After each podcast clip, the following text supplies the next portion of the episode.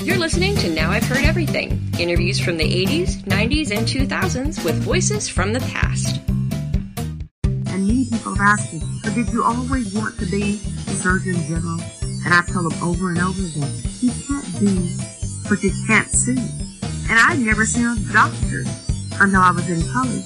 So how could I want to be the Surgeon General? Former U S Surgeon General Doctor Joycelyn Elders, today on Now I've Heard Everything. I'm Bill Thompson. It's Black History Month, and each week this month I'm featuring an interview from my archive with a prominent African American who's made a positive contribution. Joycelyn Elders was the oldest child of Arkansas sharecroppers, born in nineteen thirty-three. But through a series of remarkable happenstance, she ended up going to medical school and becoming a pediatrician. When Bill Clinton was governor of Arkansas, he appointed Elders to be director of the state's Department of Health. She was the first African American to hold that position. And then when Mister Clinton became president in January nineteen ninety-three, he chose Doctor Elders to be the U S Surgeon General, and she was the first African American to hold that position. But almost from the beginning, Doctor Elders' bluntness and forthright way of speaking offended some people and got her into hot water. She was anything but politically correct. And by the end of nineteen ninety-four, the president was forced to ask for her resignation. I met her in nineteen ninety-six when she wrote a memoir. Now, a quick note about the audio quality which, of this interview, which isn't up to my usual standards. The tape it's on is, of course, almost twenty-six years old, and it seems not to have held up quite as well as others in my collection. But I thought this was an important interview that you needed to hear. So here now, from nineteen ninety-six, Doctor Joycelyn Elders. Did you ever in your life think there would come a time when you would be writing and publishing and going on a tour to promote an autobiography? No. I never even, it never even occurred to me. I guess so many good things that's happened in my life are really things that I didn't plan for. What a story this is. How did you know even where to begin? Did you, did you just think, well, we'll start the day on board and just take it from there? Or, or how did you, how did you start? Well, Uh, I really, I wrote it with uh, Doctor David Shanoff, so I really had a writer to help me, and I did not do it alone. I did a lot of talking, he did a lot of writing, I did a lot of editing, and I think he did a wonderful job of making it sound just like me. This book feels like me. I must say I've interviewed a, a pretty fair share of authors over the years who have written memoirs, autobiographies, and a pretty fair number of them tell me that once they read the final thing between the, the two covers, and they read it page after page, they thought, this sounds like it happened to somebody else. Yeah. No, it, this was a very painful book, at least part of it, for me to do. For me, you know, the part that everybody knows about me, that wasn't painful. That was already out there. But the part that people didn't know about me, my early upbringing, the poverty, the desolation, the emptiness, Uh, those were things that uh, perhaps made me who I am. And those are the things that I want people to know about me so they can begin to understand uh, why I feel the way I feel about many of the things that are happening to the young people in our society. Were there times then in the writing of this book that maybe the, the pain started to, to get to you and you said, no, no, I don't, I don't think I can do this? There were times during that book when I I really cried. You know, I couldn't go back and talk about my family and talk about uh, some of that because it was literally too painful. You know, parts of the times when my brother had appendicitis and was so sick and he could not be put in a hospital, was just a drain put in. You know, the times when my sisters and brothers would be working so hard, picking cotton and doing things to try just for the family to survive or to get money for me to go, to go to college. And, you know, all of those were very painful experiences for me to recall. How we used to treat our wounds, severe, serious wounds, with coal oil. You know, we would just pour it over. And, you know, in the cold winters when my mom would have a little baby and she would be trying to wash diapers and they would freeze before they would even get on the line. Oh, you were the oldest of eight. I was the oldest of eight so children. So you were kind of you were kind of a mom, yes. uh, mom's chief assistant. Uh, you're absolutely right. In fact, uh, I really felt like I had seven children. How much age difference is there between you and the youngest? Oh, there is almost twenty years difference between myself and my younger brother. I was in college. My youngest brother was born. Wow. How soon did you know you wanted to be a doctor? I didn't know I wanted to be a doctor until I was a sophomore in college, when I met a Doctor Edith Irby Jones, who was the first black woman to attend the University of Arkansas Medical School, and she gave a talk to our college uh, uh, student body. And while she talked, she talked about the differences in the high road and the low. And after listening to her, all I could want to be is just like her. And many people have asked me, but did you always want to be the Surgeon General? And I've told them over and over again, you can't be what you can't see. And I'd never seen a doctor until I was in college. So how could I want to be the Surgeon General? I'm, I'm guessing that up until that point you may not have ever even heard of the Surgeon General. I had never heard of a Surgeon General. I didn't even know. You see, we didn't have electricity. We didn't have running water. We did. We had outdoor privy. So consequently, we didn't have radio. Say nothing of T V. And no uh, cigarette packs with that little warning on the side either. And no cigarette packs with that little warning on the side. There are very few members of my family ever smoked, but it was probably because if they did smoke, they would have rolled their own. My mom and uh, dad never smoked, but uh, we probably just didn't have the money to to buy it, to buy them. Wow. I've heard some people say sometimes that naivete is helpful, because if you had known at the outset how difficult leading up to medical school and getting in and succeeding was was going was supposed to be, you might have said, I can't do that. As a lot of people say, I can't do that. But if you don't know how hard it's supposed to be. You know, there, I never thought of it in that sense. You may, may really have a point. I, you know, I was just always just going ahead, doing absolutely the very best I can, always trying to get to the next rung on the ladder, never knowing what it was going to bring, and when it would get there and I'd have enough energy to go to the next, keep reaching up. And so you may be right. If I had thought of the end looking from the bottom of the pit up, I might have never even tried to climb. Any physician has to face has to face pain, though, on a day, other people's pain on a daily basis, on the loss. Yeah. You you explain so poignantly in your book. There's there was one terrible evening when death was everywhere on the pediatric ward. You know, that's true, and I'll never, can never forget that. That evening we lost five children between five o'clock p m and the next, by three a m the next morning. And, you know, as we were just taking care of one, another child would die. And we'd have to run over, and I'd have someone pounding on one part while we were trying to put a tube in the next. You know, and two of the children, we missed. We didn't even... One had had an appendectomy, and the other one had had, uh, was in for something wrong with the abdomen, but nothing that we thought would make them die. And so, and, and one child was a child with leukemia. Uh, so, you know, that one, it, we weren't expecting her to die that night, but, you know, we knew back then we didn't have the kind of therapy that we have today. And there was two babies, and I went and went, and that morning, about three, about five o'clock in the morning, the nurse was there with me, and we was right, all writing our notes, and she asked me, she says, Doctor Elders, she, she said something about it was a terrible night. She said, I get you a cup of coffee. And I just bawled. I couldn't, I just couldn't hold it any longer, and I was sitting right out there at the nursing station and all, and so we, they took me back to the back room, and we, you know, we, but you know, that was, I felt so happy, and I knew all of these parents, you know, were so dependent on me to take care of their children, and, and, and I lost it. But you know, even parents was there patting me on the shoulder, reassuring me, and I should have been reassuring them. After this short break, Doctor Joycelyn Elders sets the record straight. What did she say? What didn't she say?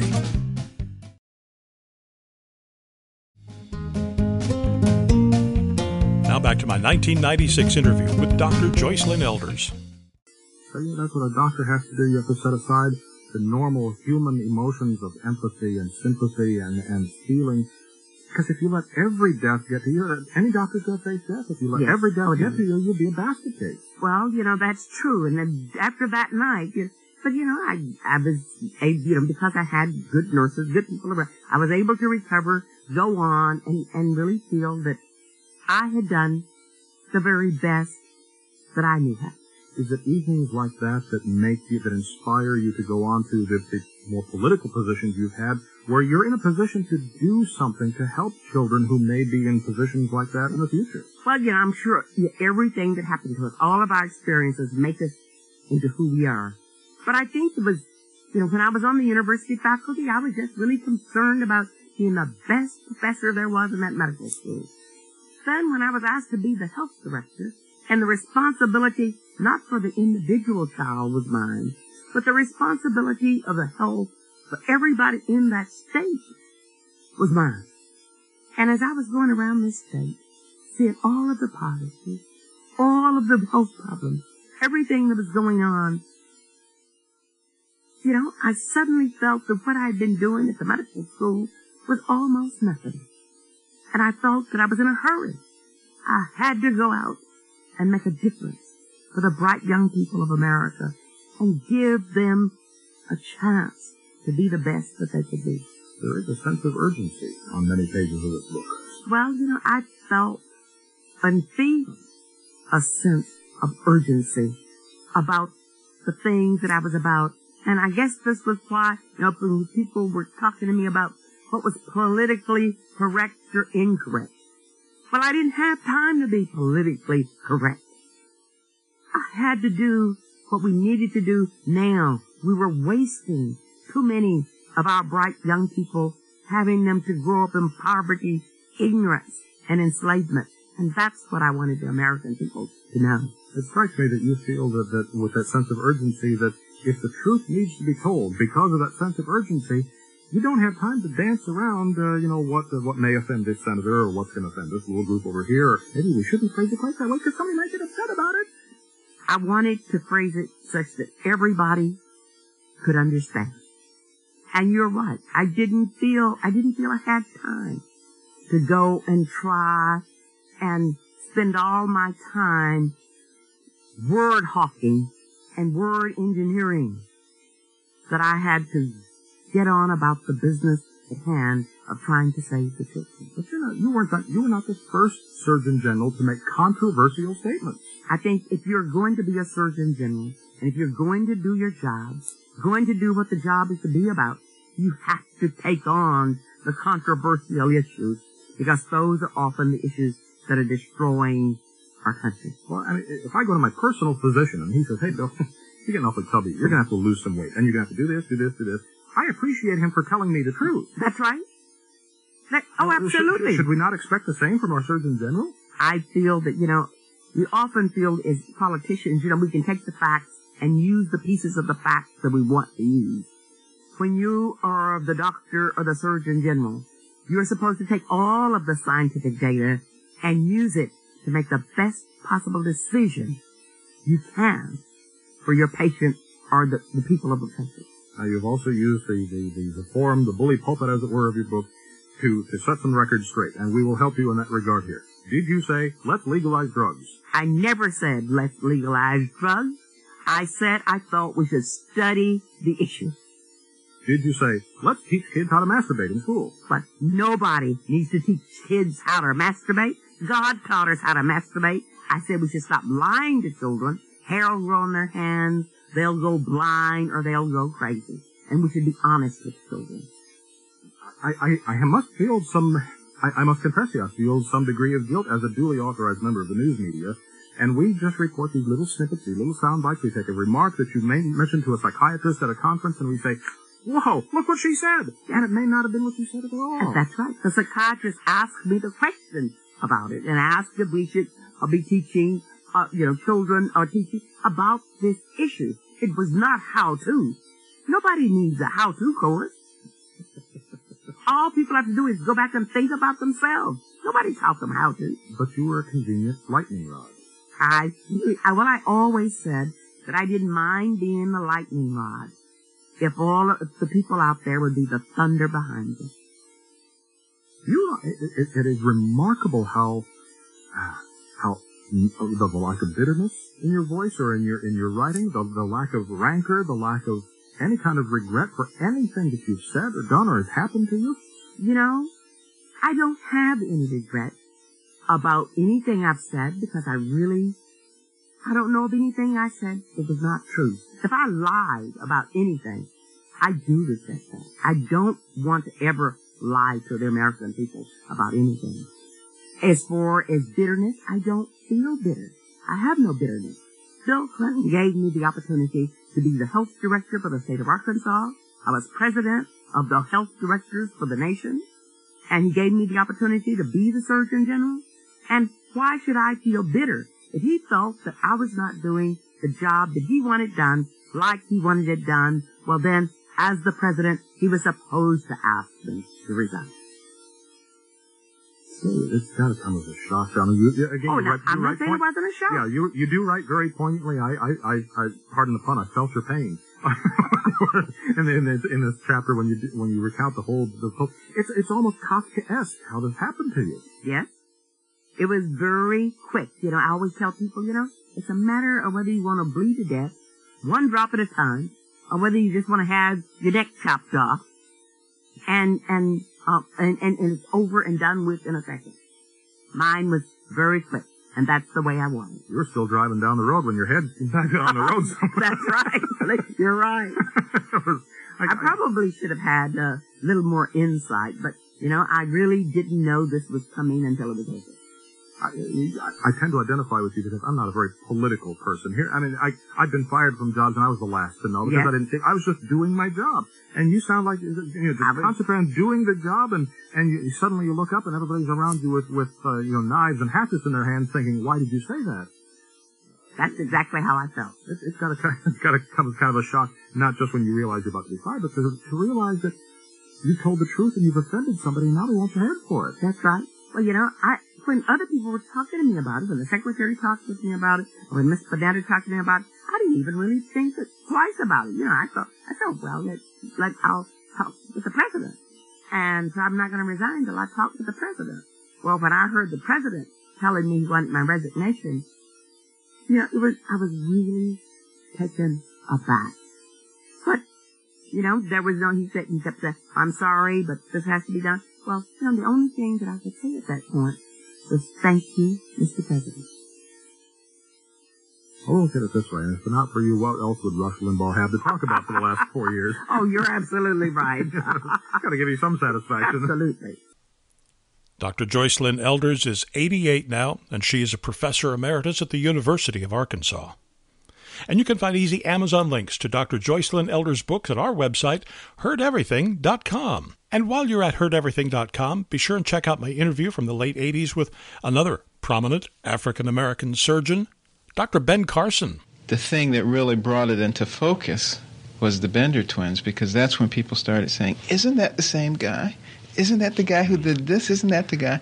And all of a sudden, Uh, this tag of miracle worker and all these things started being applied to me, which, of course, is absolutely not true. I, there's no way that I can work a miracle. And listen to my nineteen ninety-seven interview with another member of the Bill Clinton cabinet, former Labor Secretary Robert Reich. When I was a public official not too long ago, I had to watch my words. I mean, I got in trouble even for what I said. When I talked about corporate welfare, it was like a bomb went off. And, of course, we post new episodes here every Monday, Wednesday, and Friday. And you can find us on all major podcast platforms. And thanks for listening. Next time on Now I've Heard Everything, my conversation with a man who twice ran for president of the United States, but came up just short each time, my nineteen ninety-three interview with former Colorado Senator Gary Hart. I would have been more outspoken, I think, even than I was. My personality is not a uh, divisive one. But I think my ideas were and were meant to be, and I, I would probably have been even more outspoken in my presentation of those ideas. That's next time on Now I've Heard Everything. I'm Bill Thompson.